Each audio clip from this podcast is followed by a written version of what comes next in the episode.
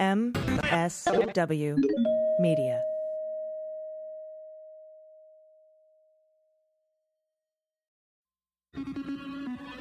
News with swearing. Daily beans, daily beans. Daily beans, daily beans. Hello and welcome to the Daily Beans for Thursday, November 19th, 2020.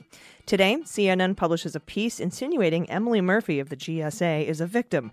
She is not. The FBI is investigating the Republican Texas Attorney General. Michigan's largest county certifies election results after the canvassing board Republicans initially voted against it. Biden is vetting Rep. Deb Haaland for Secretary of the Interior. Giuliani's law license could be in jeopardy. Nancy Pelosi secures a nomination for Speaker of the House. The Trump campaign pays for a partial recount in Wisconsin. Trump's conspiracy theories lose him Georgia. And the House Judiciary files to recalendar the Mueller grand jury materials case with the Supreme Court. I'm your host, AG. And I'm Dana Goldberg. How are things? What's good? How are you? I love how that's tripping you up now. Um, I I don't even know how to. I don't even know how to. Yeah, how how things are going anymore. and I know people have opinions about this, but I have done this the right way. I am officially quarantined for two weeks. I have taken a test, and I am driving to see my seventy. She'll kill me. Uh, year old mother.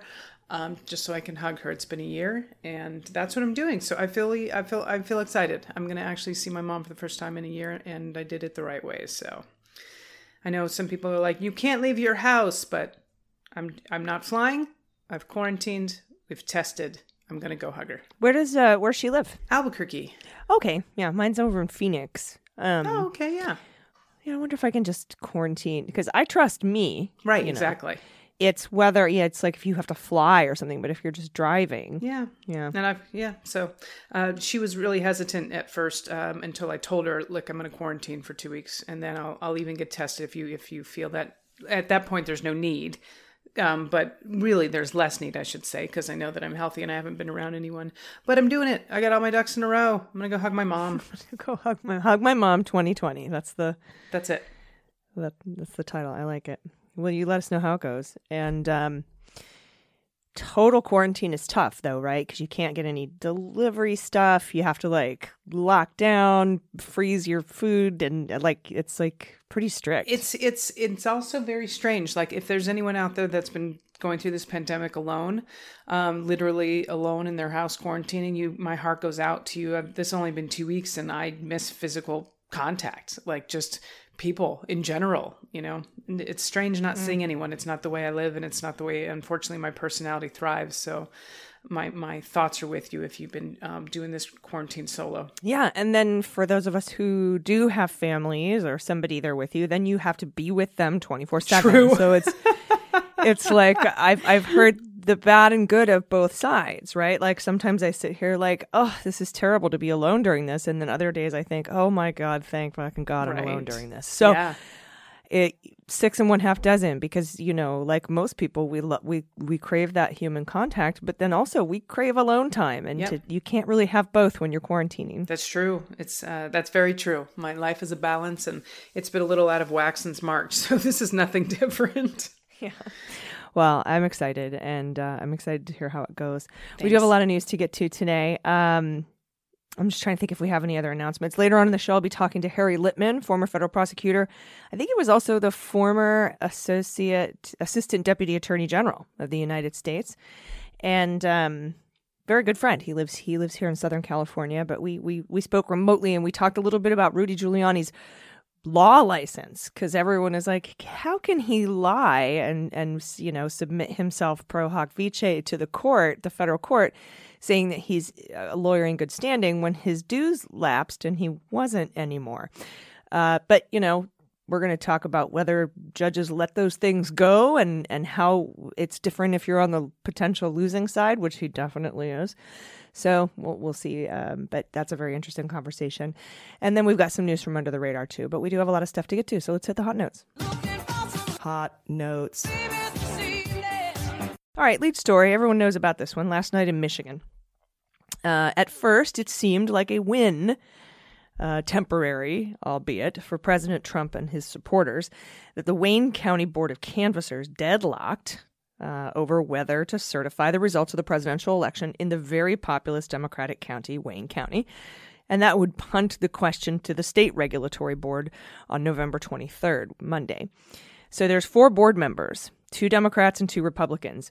Fucking stupid setup by design. Hello. Can we maybe not do that anymore? like uh, now that we're challenging norms? How come it keeps tying? Why do you keep coming up against a tie? Well, it never has, right? They always, always like unanimously cert- unanimously certify Yeah. everything, and no one thought like, hmm, might be a bad idea to have four, two Democrats and two Republicans. Um, so that may change in the future. I don't know. We do have a, a Republican legislature in Michigan, but they split down the middle. The two Republicans refused to certify, and everybody was like, "What the fuck?" And uh, people went off. And of course, in a tweet, Jenna Ellis, uh, Trump campaign lawyer extraordinaire, the one that she's the one who couldn't win an argument with Bill Maher, called it a huge win for the president. And and he tweeted too, "Yay, we won!" And he still hasn't removed that tweet. But uh, hours later, the board, again comprised of two Republicans and two Democrats, reversed itself. Uh, actually, the two Republicans reversed themselves and unanimously certified the results and uh, asked the Secretary of State to conduct an independent audit. Now, the about face left Democrats and voting rights advocates happy, but I still don't want these fuckers to be let off the hook for the absolute racist nature of their bullshit objections. Let's listen to a clip of one of those dissenting voices. Let's take a, let's take a listen. We also know that the Secretary of State and the Attorney General have already uh, tweeted out that your legal arguments are rubbish and you're going to lose in, when it comes to court. So we're not worried about that uh, at all. I'm also not worried about any of your, oh, things are, are bad so we can't certify arguments because that's just ridiculous. You certified in August when they were worse. Less than 50% of the ballots are recountable. Now over 72% are. Uh, 58% of them are even balanced when it was less than 30% last time. So it's doubled. It's gotten way better because the Secretary of State actually jumped in and did her job, unlike you. But I know it's not going to change your opinion.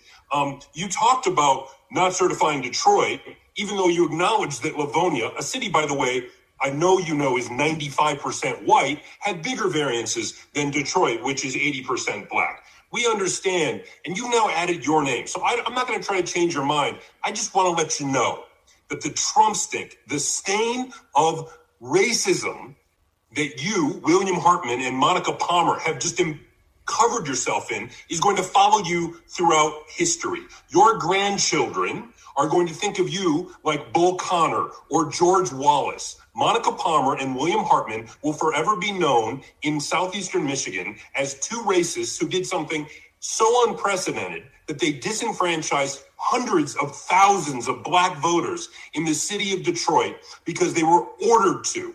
Probably, I know, Monica, you think Q told you to do it or some other crazy stuff like that. But just know when you try to sleep tonight, that millions of people around the world now on Twitter know the name Monica Palmer and William Hartman as two people completely racist and without an understanding of what integrity means or a shred of human decency. You, the law isn't on your side, history won't be on your side, your conscience will not be on your side, and Lord knows when you go to meet your maker, your soul is going to be very, very warm. So th- here's this guy, and I am 100% on board with absolutely everything he says. You are, you guys are racists forever. Your grandchildren will remember you as painted and stained in this, because it was just Wayne County, right? Right. And then, but the other one they wanted to let go, which had worse uh, audit results, was a 95% white county, but they were concerned uh, about Wayne. So it was just very, or a precinct, excuse me. So it was just very obvious what was going on here. And so I'm I'm so glad that the outrage was so loud and fast So and fast, swift yes. that they just changed their minds. Yeah. It was beautiful. However, however, as as you know, they they changed their minds, but Trump didn't take down his tweet. No, we're all giving him shit today on, on social media for it too. But um holy hell, that was infuriating. And uh but the, the swiftness and the and the, the outrage, that works, right? It works. Yeah, it really does. Um, we got some, I would say, good news down in Texas. This is an interesting case. So you remember when we reported on the whistleblowers in Texas, the uh, the attorney general's office uh, accusing him of like bribery and just basic fuckery that was going on there? Mm-hmm, mm-hmm. Yeah. So the FBI is investigating allegations that the Texas attorney general Ken Paxton broke the law in using his office to benefit a wealthy donor, according to two people with knowledge of the probe. Shocking. Shocking. So, federal agents are basically looking into claims by the former members of Paxton's staff that the high profile Republican committed bribery, abuse of office, and other crimes to help Austin real estate developer Nate Paul. Uh, and that's basically what the Associated, Associated Press put out. Um, so they're insisted, they insisted on anonymity uh, to discuss the investigation because it's ongoing. So we're going to keep you posted. But um, yeah, Nate Paul sounds like the Karen of real estate dudes. Um, doesn't he? yeah, so interesting. Yeah, any real estate developer that's just honestly money laundering central red flags um, going up. And this, I'm wondering if there's going to be any sort of RICO or money laundering charges. Right now, it's just bribery. The FBI is on it now, so this should be interesting. Um, and uh, here's some good news. The, the the Biden transition team is in the process of vetting Rep. Deb Haaland. She's a Democrat from New Mexico for the Interior Secretary post. This is according to sources who spoke to The Hill on Tuesday. Not my favorite publication, but this was vetted. Uh, the development came after Haaland dropped out of a three way leadership race for House Democratic Caucus Vice Chairwoman. If Haaland is tapped by Biden, her nomination would be historic because she would be the first Native American cabinet secretary. Uh, and she would oversee an agency with vast responsibility over tribal issues, the Department of the Interior, and public lands. In 2018, she became one of the first two Native American women elected to Congress, alongside Sharice Davids from Kansas. So that is wonderful and incredible. She's fabulous. They're both fabulous. Oh, I love her. And also, um, Speaker Nancy Pelosi secured her caucus's nomination for another term, leading the House on Wednesday as Speaker of the House. Democrats kicked off their multi day leadership elections for Congress. Uh, Pelosi ran unopposed and only needed a simple majority of the Democratic caucus to secure uh, by secret ballot. Um, she'll have to clinch 218 votes on the House floor in January to officially become Speaker. Um, and she has a much like narrower majority to work with this time around because we have lost about six seats. But that's not massive. Um, like everyone's like, "Oh my God, we lost our grip on the House." I'm like, "Look, it's a majority or it's not." Right. We it's one seat is a majority. I mean, We flipped 42 fucking seats in 2018. We lost six. Okay. yeah, there was there's going to be some now, and I could be wrong. So maybe someone could write in and tell us. I think it's Hayland. I think Deb uh, only because only from being from New Mexico. I think it's Deb Hayland. You think it's Holland? Oh, okay. I apologize. no, no, no. That's okay. I always pronounced I always pronounced two A's as ah because of I spent time in Germany. I spoke German, and that's how you would do it. But well, that makes a lot of sense. That makes total sense. But I think it's Deb Hayland, which doesn't change the story. but I was also wrong with you know Mueller when we first started the the Mueller She Wrote podcast. Oh, well, I- there you I pronounced it as as a German would as well. So this could you know I fall into several traps with if it, if it's Haaland. I'll check that out. But whichever, Yeah. I'm excited. She's amazing. She's absolutely amazing. And uh, first Native American to be elected to Congress and have her coming out of New Mexico brought me great joy. And Sharice Davids, I mean, this is just me as a lesbian. She is very, very nice to look at and quite strong, quite strong, and very. I love her. Yeah. yeah. Yeah. Uh, I think she was a, I think um, either boxer or MMA. I think she might have been an MMA fighter for a little while. Like, yeah, she's just a badass. She's absolute badass. Um, we've got more news, more news coming out, and uh, you touched upon this uh, briefly um, before, but the Trump campaign said Wednesday that it's going to seek a limited recount of two Wisconsin counties. Um, not, not surprising, we'll get to the racist bullshit about this story, but the campaign needs to officially request this recount and pay up front, which we know Trump is just not good at, uh, by 5 p.m. Central on Wednesday. So Basically, they need to have ponied this up already. Wisconsin election officials confirmed on Wednesday that they had received a partial payment of 3 million from the Trump campaign. So these officials said last week that the price tag for a statewide recount would be approximately 7.9 million. But Trump, oddly enough, wants recounts in Milwaukee and Dane counties. Now, Milwaukee being home to the largest black population in Wisconsin, and Dane County includes the state capital of Madison, home to many, many college age voters at the University of Wisconsin. So they'll have 13 days to recount, and they're going to have to certify those by December 1st. Um, Okay. Now, what the fuck? This really feels like, though, with all of his fundraising, that you know, when someone gives you a $20 bill and they're like, hey, can you pick up a six pack? And you're like, sure. And then you come back and they're like, where's my change? And you're like, the six pack cost $20. So Trump is basically going to pocket the rest of this fundraising and only get recounts in some very highly black or college or collegiate areas, which is such bullshit. Which makes okay. And here's what I don't fucking get. Other than this is just racist garbage because there's no way.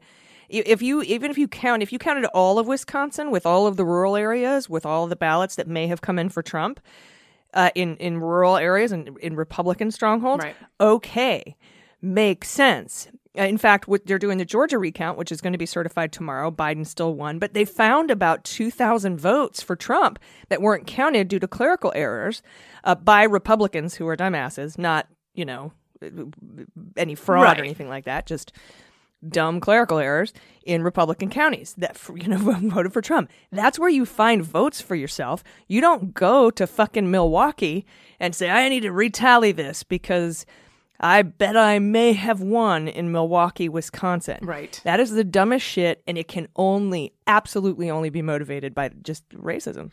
There's it's rampant right now, and we're seeing it. I mean, we know it's there, but to have it come out during this election, and you know what? I'm glad. I hope it all comes to the, the surface so we can at least see what we're dealing with moving forward. Yeah, he's just spending money saying I don't trust Milwaukee and Dane uh, Dane County. That's Right. all he's saying because he's not going to be able to flip those counties. No. that'd be the least. Not even close. And then in Georgia, Georgia, the Republican uh, Secretary of State down there actually said on Tuesday that it was Trump's attacks on the integrity of mail in voting that contributed to his loss in Georgia. He shot himself in the foot. We, we've seen him do this all the time. Um, the Secretary of State said 24,000 people did not vote in the fall. Either they did not vote absentee because they were told by the president, don't vote absentee, it's not secure, um, said the Secretary of State, uh, Brad Raffensperger, as we know. Um, he said in an, in an interview on TV, uh, which is an Atlanta area ABC affiliate, um, but then they did not come out and vote in person. So they didn't vote by mail and they didn't vote in person. He would have won by 10,000 votes. He actually depressed and suppressed his own voting base. And we were talking about this on a, on a prior episode that this is what he was doing. I mean, people are just going to get out and mm-hmm. vote at all. Well, that's why everybody was like, "Would you stop fucking around with like shitting all over mail-in ballots because we're going to lose." And he did. He this Yeah. lost him Georgia. Which is a beautiful thing. It's the best Schadenfreude in the world. Again, we didn't need Georgia to to secure the election, but it put Biden at 306, which matches Trump's uh, shellacking, quote unquote, really like the 12th largest victory in history. But it it's incredible. It's absolutely incredible that it's his own bullshit lies that cost him Georgia. Which is wonderful. I love to see it. I love to see it. And uh, also something else that weird happened today. Weird happened today that just pisses me off. CNN penned this story painting GSA Emily as yeah Emily Murphy as some sort of victim. Okay, so here's what the here's what the story says from CNN. As the only obstacle between President Biden and the formal start of the presidential transition, General Services Administrator Emily Murphy is struggling with the weight of the presidential election being dropped on her shoulders. I need some violin music in the background. No. Feeling like she's been put in a no-win situation, according to people familiar with the Kobayashi Maru. I actually added that last part. That's not true. this was never a position that Murphy thought she would find herself in, the people said, hand to the back of my forehead as I read this. But as the government official in charge of signing off on the election result, Donald Trump's refusal to concede the election has thrown Murphy into the middle of a political firestorm. Say it ain't so. Is that dramatic enough? Facing mounting pressure from both sides, uh, even death threats. That's not cool. The sources say Murphy is working to interpret vague agency guidelines and follow what she sees as precedent to wait to sign off on the election result, a process known as ascertainment that would allow the official presidential transition to begin. This is bullshit. All bullshit. The rules are clear. The rules are clear. Joe won. She needs to sign off on the transition.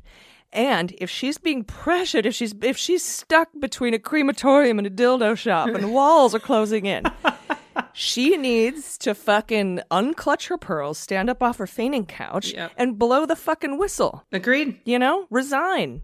Yell at, say, dude, this guy's fucking blackmailing me. Remember when he forced me to not move the FBI headquarters so that he Yep. could have a hotel? He made me do that, and now he's holding it over my head. And just go talk to Adam Schiff. He's right across the fucking street, Emily. Sorry, I'm mad. Emily. It's so funny how many um, white girl names we can make into Karen. Emily. Okay. And we do have good news. I'm going to give you a palate cleanser, AG. We've got good news. The drug hmm. maker Pfizer said on Wednesday that its coronavirus vaccine was now 95% effective, had no serious side effects. So, the first set of complete results from a late stage vaccine trial as COVID 19 cases skyrocket. They are skyrocketing across the globe, but very much in our country. Everybody, very much. The data actually showed that the vaccine prevented mild to severe forms of COVID 19. Uh, it was 94% effective in older adults who are more vulnerable to the developing uh, severe COVID 19 and who do not respond strongly to some types of vaccines. So that's actually very impressive. Um, Pfizer, which developed the vaccine with its partner BioNTech, uh, so the companies plan to apply to the Food and Drug Administration for emergency authorization within days of raising hopes that a working vaccine could soon become a reality. Now, so this trial included about 44,000 volunteers, half of whom received the vaccine. The other half, as we know how these work, received a placebo shot of salt water.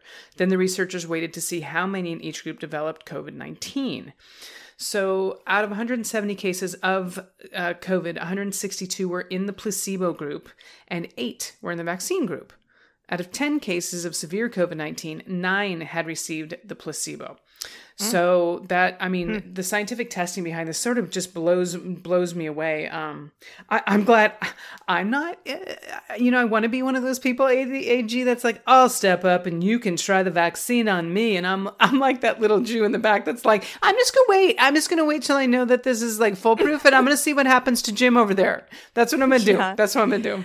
I I'm uh, I'm definitely I step up for you know 2.0, 3.0. That's when I For sure. start downloading the software.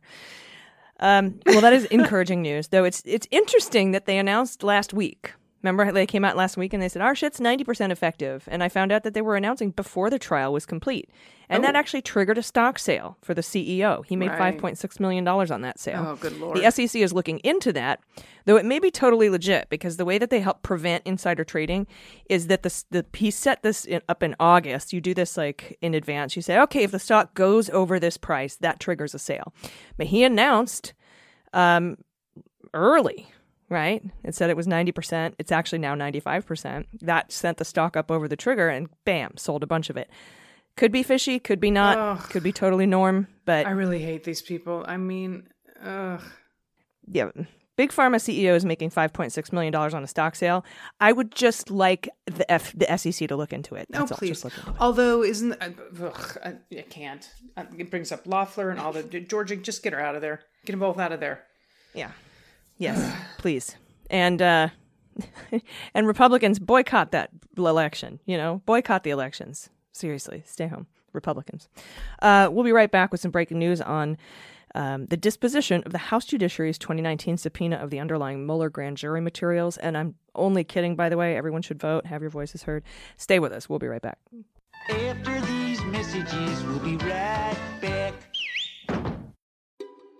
Everybody, it's AG. Today's episode of The Beans is brought to you by American Giant. It's more important than ever to support our local communities and businesses and champion the men and women and everyone else making stuff in this country. Did you know that in 1960, 95% of all clothing was made here in the USA and today it's only 3%? I think right now is the perfect time to be buying clothes that are made here. Have you ever stopped to wonder why we make all of our stuff overseas? Why does most of the stuff we buy feel disposable and cheap and we end up throwing it away? It ends up in landfills.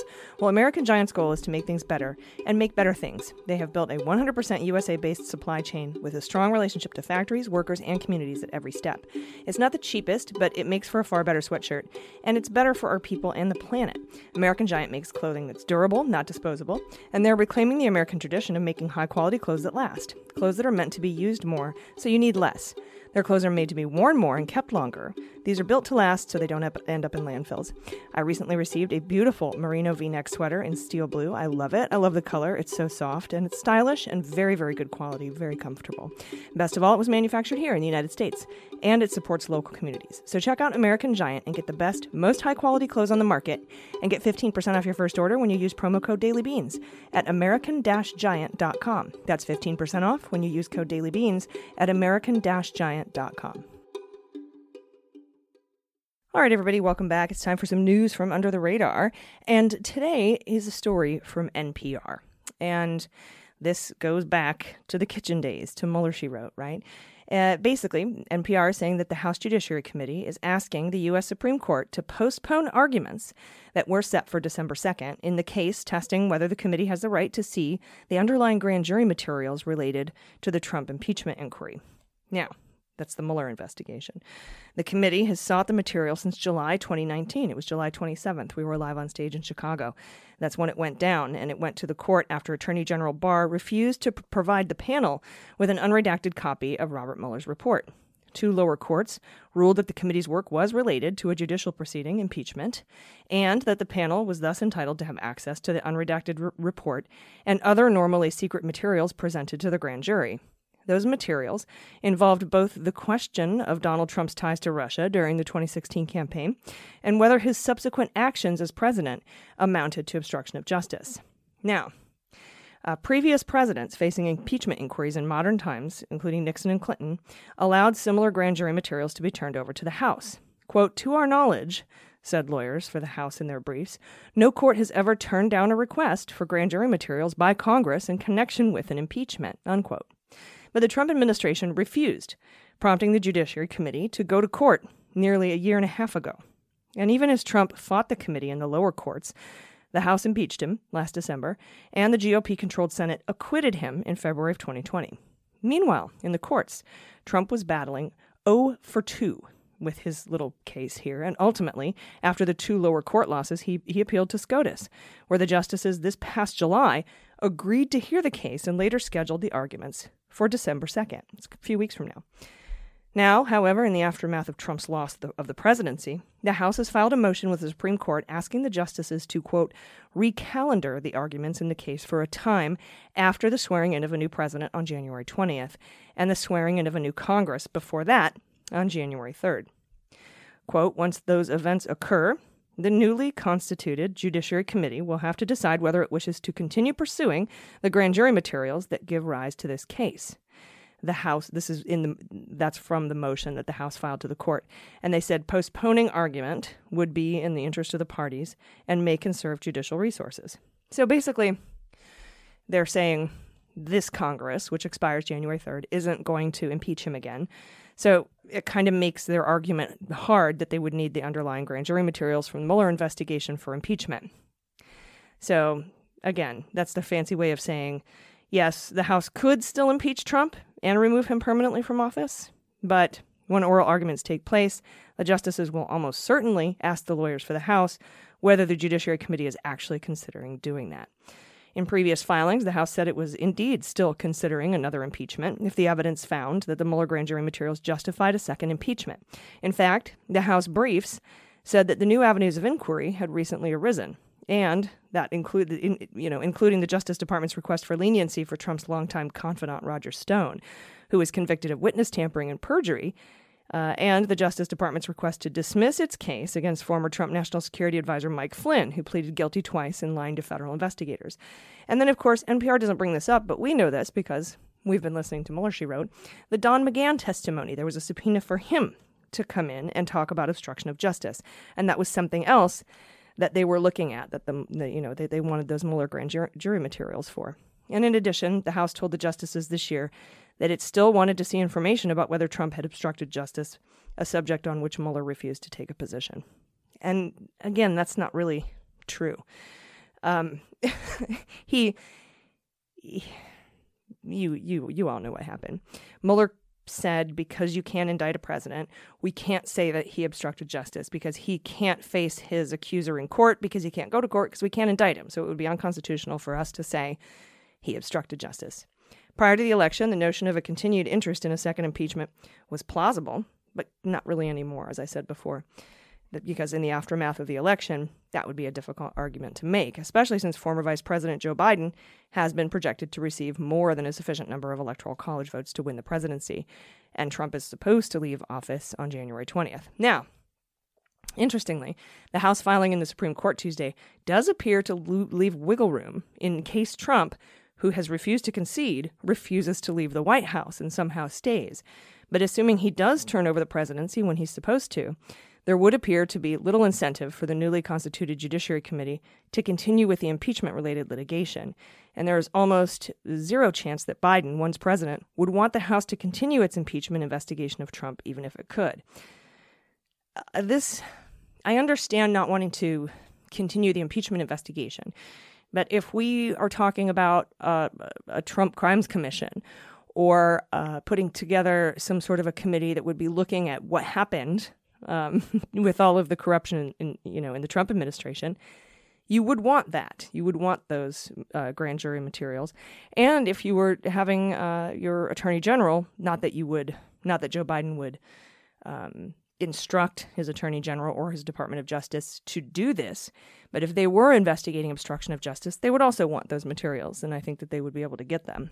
Uh, the House lawyers indicated in their motion that they had given the Justice Department the opportunity to join in the motion to postpone the argument in the case, and that the Trump administration had refused. Interesting. That may mean the Trump Justice Department may instead seek an outright dismissal of the case prior to Trump leaving office. But Chief Justice John Roberts will almost certainly ask the Justice Department for the administration's position in the case before he even hears that. So, should the Supreme Court agree to a dismissal, it would be the second time uh, it has indirectly come to the aid of the president in this particular case.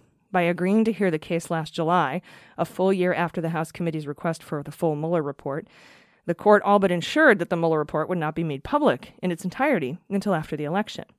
At the time, Judiciary Committee Chairman Jerry Nadler expressed disappointment, declaring that Trump and Attorney General Barr, quote, are continuing to try to run out the clock on any and all accountability.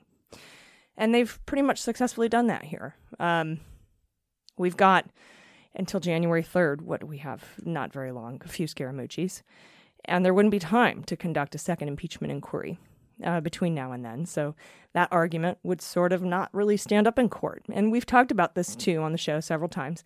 What happens if he runs out the clock? Well, again, um, the subpoenas, like the McGahn subpoena and the Mueller grand jury material subpoena, would expire uh, when the Congress expires. But the new Congress could refile for that if they were doing some sort of a Trump Crimes Commission investigation. And like I said, the Justice Department could also ask for those materials if they were doing a criminal investigation into something, say, like obstruction of justice for Donald Trump. Anyway, that's what's going on. They're asking for a recalendar. And I just thought it was interesting that they left a little wiggle room in case Trump didn't leave the White House. Uh, I don't see that happening, but they left that in there. And the DOJ refused to join. So we'll let you know if there's an outright dismissal uh, by the Supreme Court or or what happens with it. You know, we'll keep following it for you. Um, up next, we're going to talk to former federal prosecutor Harry Litman, and he's also the host of the Talking Feds pod, because I have a question about Rudy Giuliani um, telling the court that he is a lawyer in good standing with the DC bar when he was not, and if there will be any ramifications for that. So stay with us. We'll be right back. Hey, everybody, it's AG. Thanks for listening to the Daily Beans. This portion of the podcast is brought to you by the good people at Raycon. If you've been listening for a while, you've heard me rave about Raycon. They make the best wireless earbuds out there, and for a fraction of the cost. Everyone needs a good pair of wireless earbuds, so you can easily drop a couple hundred bucks on a pair.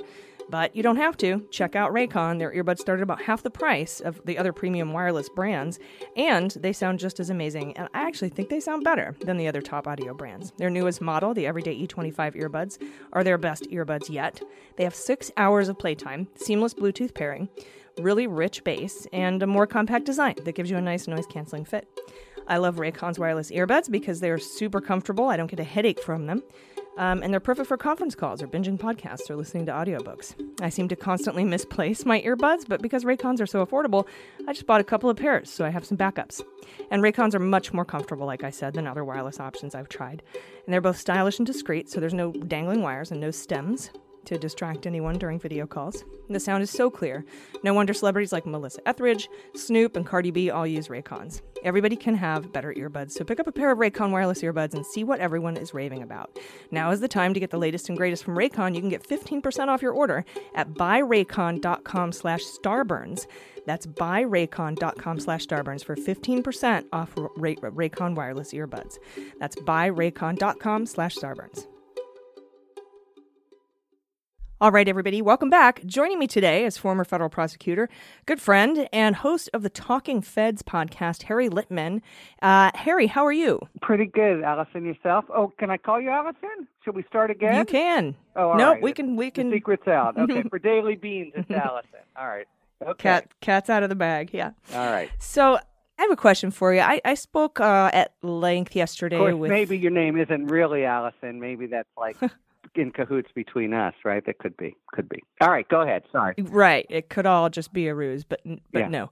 Uh, so yesterday I spoke at length with Andrew Laufer about Rudy Giuliani's appearance uh, at, in uh, federal court uh, and his diatribe of asinine, you know, fraud allegations, and and uh, he was talking about things that were no longer in the complaint. That he was there to, you know, defend the uh, because basically the defendants had filed a motion to dismiss and he was there to defend that dismissal but he he there weren't there, there were he was arguing about things that weren't even in their complaint.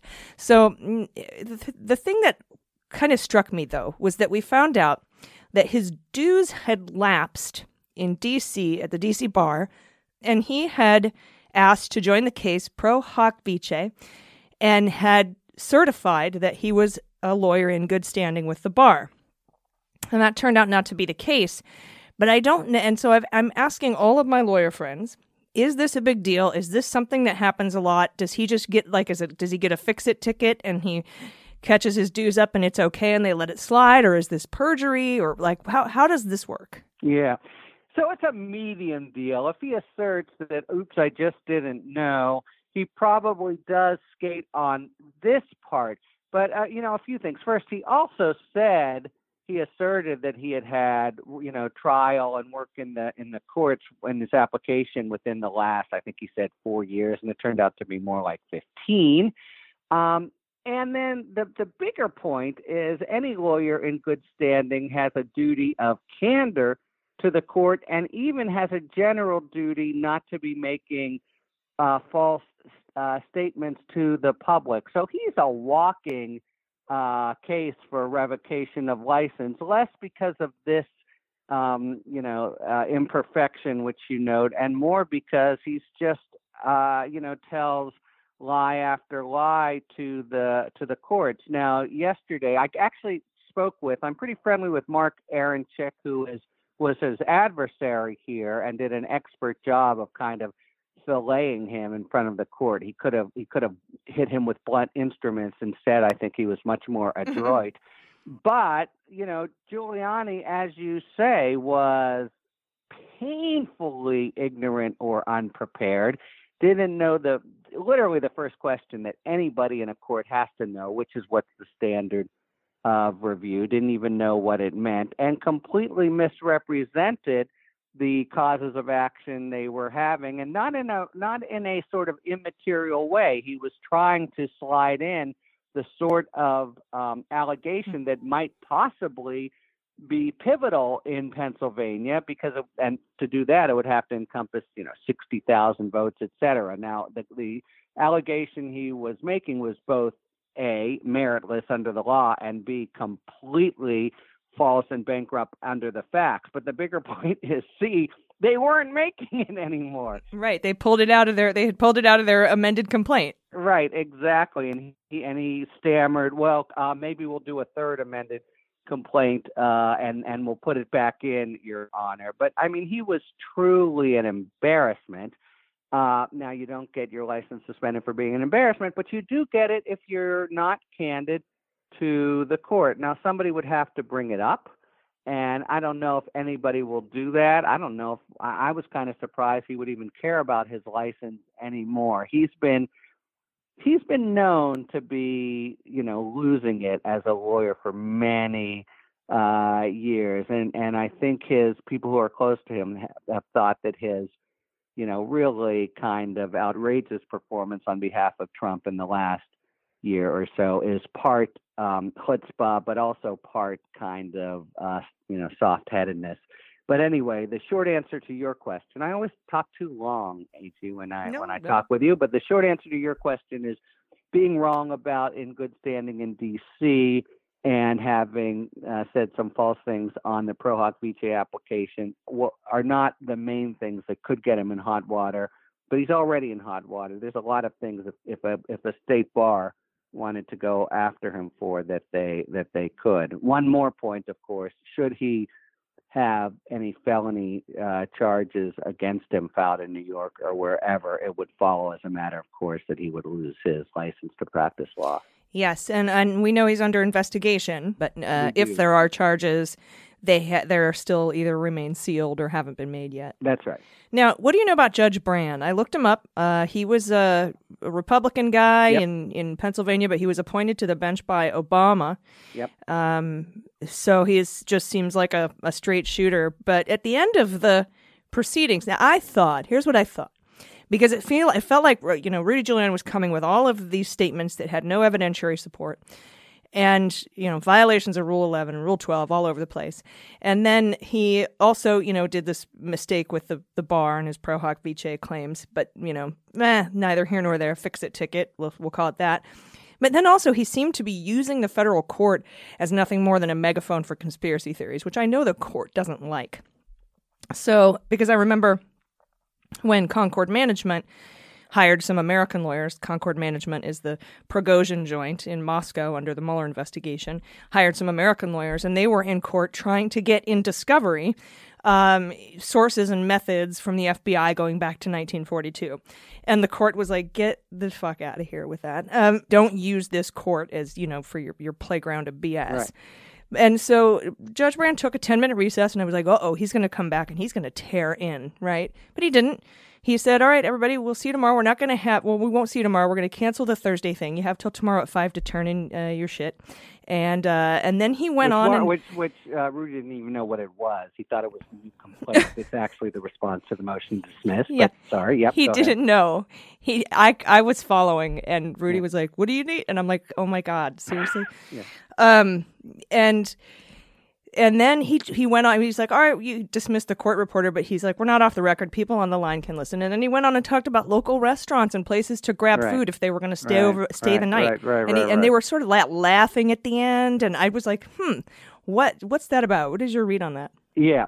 So first, what do I know about him? I've I've actually gone to school a little bit on him. He's a he's a fair to middling judge, uh, and uh, you know cer- certainly kind of hears people out. He let Giuliani go on for an hour, as you say. There would be other members of the court who, when that time came, would have, in legal parlance, you know, torn him a a few new ones.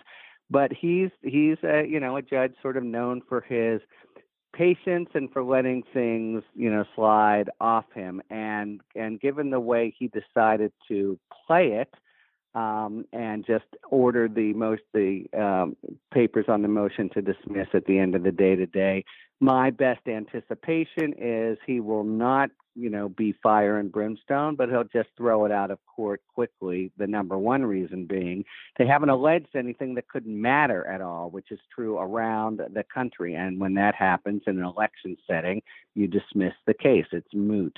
So my best guess is that eh, that will happen, and there will be no particular tirade um, against Giuliani. It's hard to say, but anyway. So this this judge is neither a he, you know, he's not. It's not a, an issue of partisanship, but an issue more of temperament.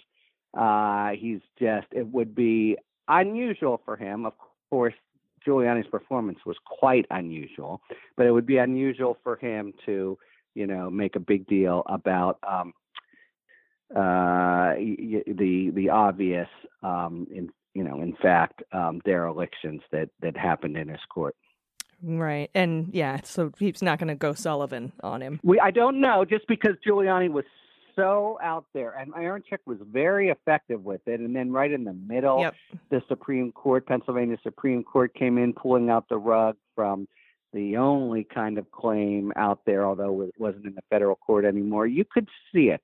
You you could see his really you know slapping him around lightly or heavily when he adjudicates the motion to dismiss. But he's in general, he's not the kind of judge that litigants, you know, quake in their boots to be in front of.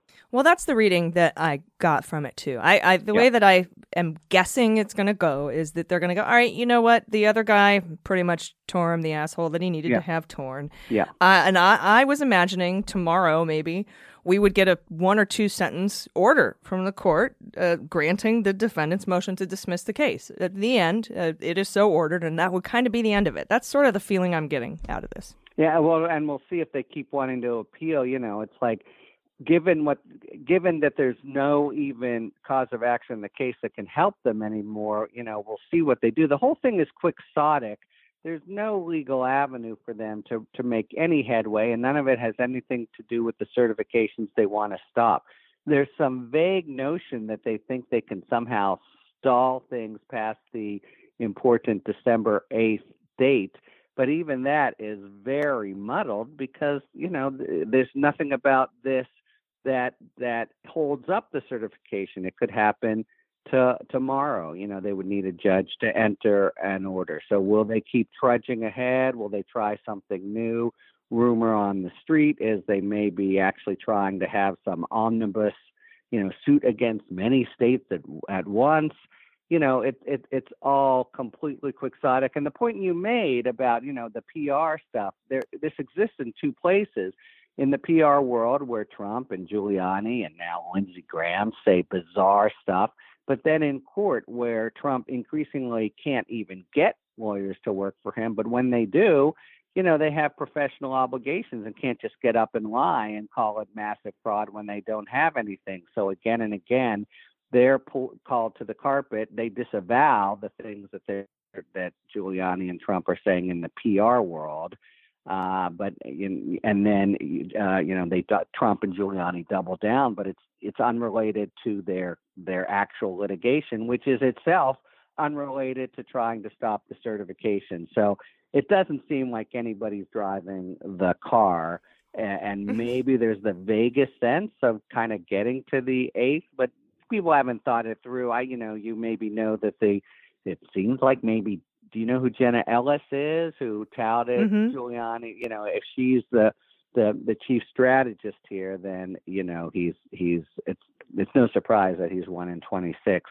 So you know, it, it's I it, they just seem to be lurching from one court to another without even a a failed strategy. It's just a non-strategy. It is. It's a, it's a non-strategy. Uh, agreed. Um, and you know we'll see what happens. Then we, of course, we have the looming potential government shutdown, and then you know then what happens with the GSA and the electors who are set to meet two days later. Uh, how is that impacted? Yeah. And, you know, the virus seems to be rising a little bit to, to the whole government is either ignoring it or they're firing anybody who, you know, it's a, it's, we, we knew that this period would be prob- problematic, paper shredding and that kind of thing. But the abject lack of government and the failure to, you know, let, let Biden try to start taking steps you know, it's measured in human lives. It's it's pretty reprehensible. Yeah, agreed.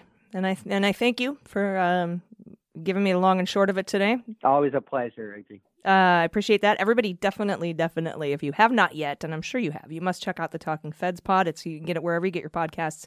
Uh, former federal prosecutor and good friend of mine, Harry Litman. Thanks again for joining us. Thank you, AG. Good to be here. Bye.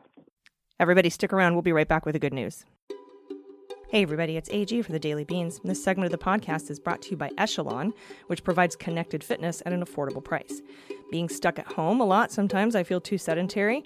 And, you know, my gym membership, my gym's closed. And I don't like not being active. And I crave that rush of endorphins from exercise and just that amazing feeling of finishing a workout. There's really not a lot like that feeling. And Echelon prides itself on being able to help you achieve your fitness goals. Their service is amazing. One Echelon membership lets up to five household family members enjoy all the benefits. I love the huge variety of equipment and programs they offer. They have connected bikes that give you an immersive studio experience, so it feels like you're in spin class. They have smart rowers that take you down the best waterways in the world, and the Reflect Smart Mirrors for personal training at the touch of a button. And there's just one app to connect them all. Echelon United provides access to all content throughout Echelon's products. They have thousands of on demand classes available with 30 plus accredited world class trainers, and they have guest and celebrity instructors too. We can work out with the Echelon community and inspire each other to climb the leaderboards, little good competition. And Echelon has been featured in Women's Health, Cosmopolitan, Time, People, the Wall Street Journal. They say Echelon has cracked the code. Yahoo Finance says Echelon, where fitness and technology unite at a price you can afford. So if you want to turn things around and get in the best shape of your life, check them out at echelonfit.com today. All right, everybody, welcome back. It's time for the good news. Well,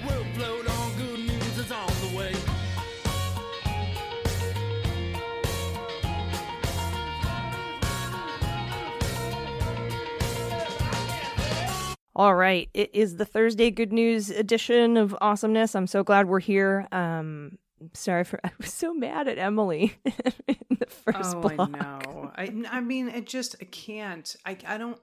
I, my my rage actually with a lot of things in this country right now is reaching a tipping point. So I'm really glad we've got some good news stories and confessions because I need to take a breath and just kind of namaste my shit back into center.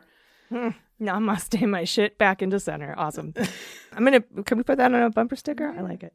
All right, so I'm gonna kick us off, uh, and the second one's pretty short, so I'm just gonna read the first two. Got it. And uh, let's see, we've got the first one is from Laura, pronoun she and her. I have good news straight from my cervix, coming at you live from the cervix. Some cells came back as the medical technical term of up to no good. So I had, I know the medical technical term for that, I believe it's squamous. Uh, so I had a procedure to cut off the top portion of my cervical cells to get rid of any of those fuckers. I had that too. It's called a colposcopy to find it, and then you do this leap procedure. Really f- super fun times. Uh, anyway, Laura says it was my first time under general anesthesia. I'm still a bit loopy right now. Uh, typing this from home, they said it went well and that my joke was a hit. See the photo. Oh my god. Here's to a can- here's to a cancer-free rest of my life. Uh, I'm adding a bonus pod pet photographic evidence of the first real uh, detente with all four sleeping on the bed at the same time. Love to AG and DG, total badasses. Thank you for everything. Here's the cats. First of all, lovely. In a rhombus shape. That's wonderful. Now, here's the joke. She went in to get tip of the cervix removed, right? That sounds like a, a, a greeting in Ireland. Tip of the cervix to you. Um, and she wrote in magic marker on her right thigh, not this leg. Which is just hilarious. I love people with a sense of humor even when they're going into the hospital.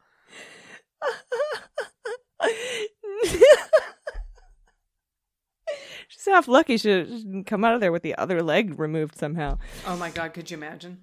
Um, and also badass caftan, if that indeed is what that is. Um, thank you for that, and I'm so happy. Congratulations on being cancer free.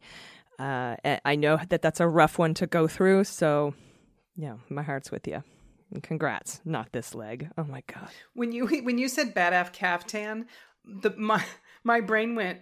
AG, what are you talking about? That calf is white as shit. That is a. I, I mean, bless your bless your heart, Laura. It is a nice leg, but it needs a little vitamin D. So when you said calf tan, I was like, "There's no tan on that calf." Not that leg, Dana. Yeah. Oh, got it. Okay, that calf tan. Cool, cool, cool. All right. Ah, and then uh, this short one, really quick here from Betsy, pronoun she and her. Hi, I keep kosher. It's all about what we ingest, not what we say or name our animals. I saw Mr. Hammy McBacon Fat's picture in the newsletter. He could visit and even live in my kosher home. Well, there you go. Thank you, Betsy. We know. we know. Uh, I just think I think Betsy just wanted to let us know that she would welcome uh, Mr. Hammy McBacon Fat Yes. into her home, her kosher home with open arms, as would I. But I don't even have a kosher home. But Totally. Thank you for that. Yes. Uh, we've got more good news. This is coming from John, and him. People in my neighborhood aren't unfriendly, but we tend to keep to ourselves. Prior to the election being called on November 7, I've never even met some of the people on my block. But within moments of the news breaking, the entire block suddenly erupted in an impromptu, properly socially distanced champagne guzzling party. Now we're all great. I love this. Now we're all great friends as well as neighbors, and that's pretty awesome. All it took to finally bring our neighborhood together was defeating Donald Trump. For my good news tags, I'm including a photo of Pepper, uh, mostly Labrador mutt, taken November 7 when he when we dressed him to join the celebration and of course he's a rescue this pup's face. Look at Pepper Puppy. Ah no. I like how you dressed him for the celebration, and it's this little red, white, and blue stars and stripes bandana. That's so adorable. So You're like, oh wait, there's a champagne celebration outside. Stop. We must get Pepper's scarf. Here we go. Do do do. I love you guys.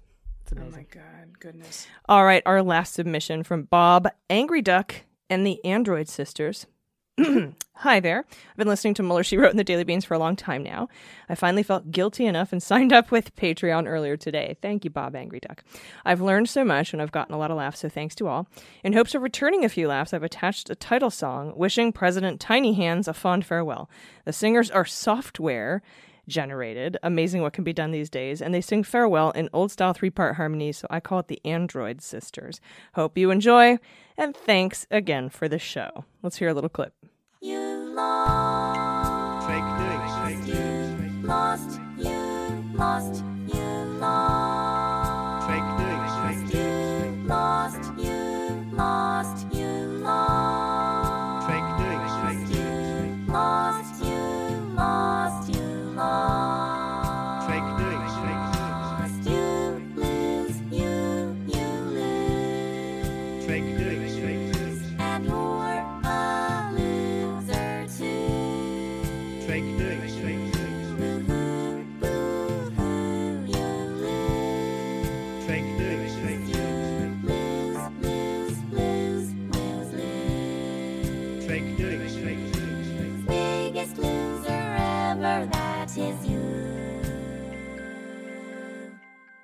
That's freaky, right? The Android Sisters, that you could do that. Like, right? with People are so creative. Yes. also very cool. Yes, Yes, it's, it's mind blowing sometimes. I know. I love all the stuff that we get. We appreciate it. Got through it. Indeed. Thank you for sending your good news. And please, we need more. We pile it on. Pile on the good news uh, uh, between now and January 20th, uh, of course, and beyond, but just pile it on between now and then, please. Send it to, uh, you can do either correction or good news, personal or political, or um, any confessions, just send them to go to dailybeanspod.com, click on contact, and uh, that's how you send that to us, and we will read it on the air. And of course, you know, if you want to remain anonymous, let us know. Uh, don't put it at the end of the email. So many times that's happened, Dana, before you got here, before we put our little uh, regulations in place. Uh, I, I'd get through an entire email and they'd be like, don't read this on the air. Thanks. I'd be like, oh, God damn it. so thank you. thank you. Um, uh, and uh, I do appreciate you sending them all in, especially the pod pet pictures. These are just so adorable. Pepper. really oh.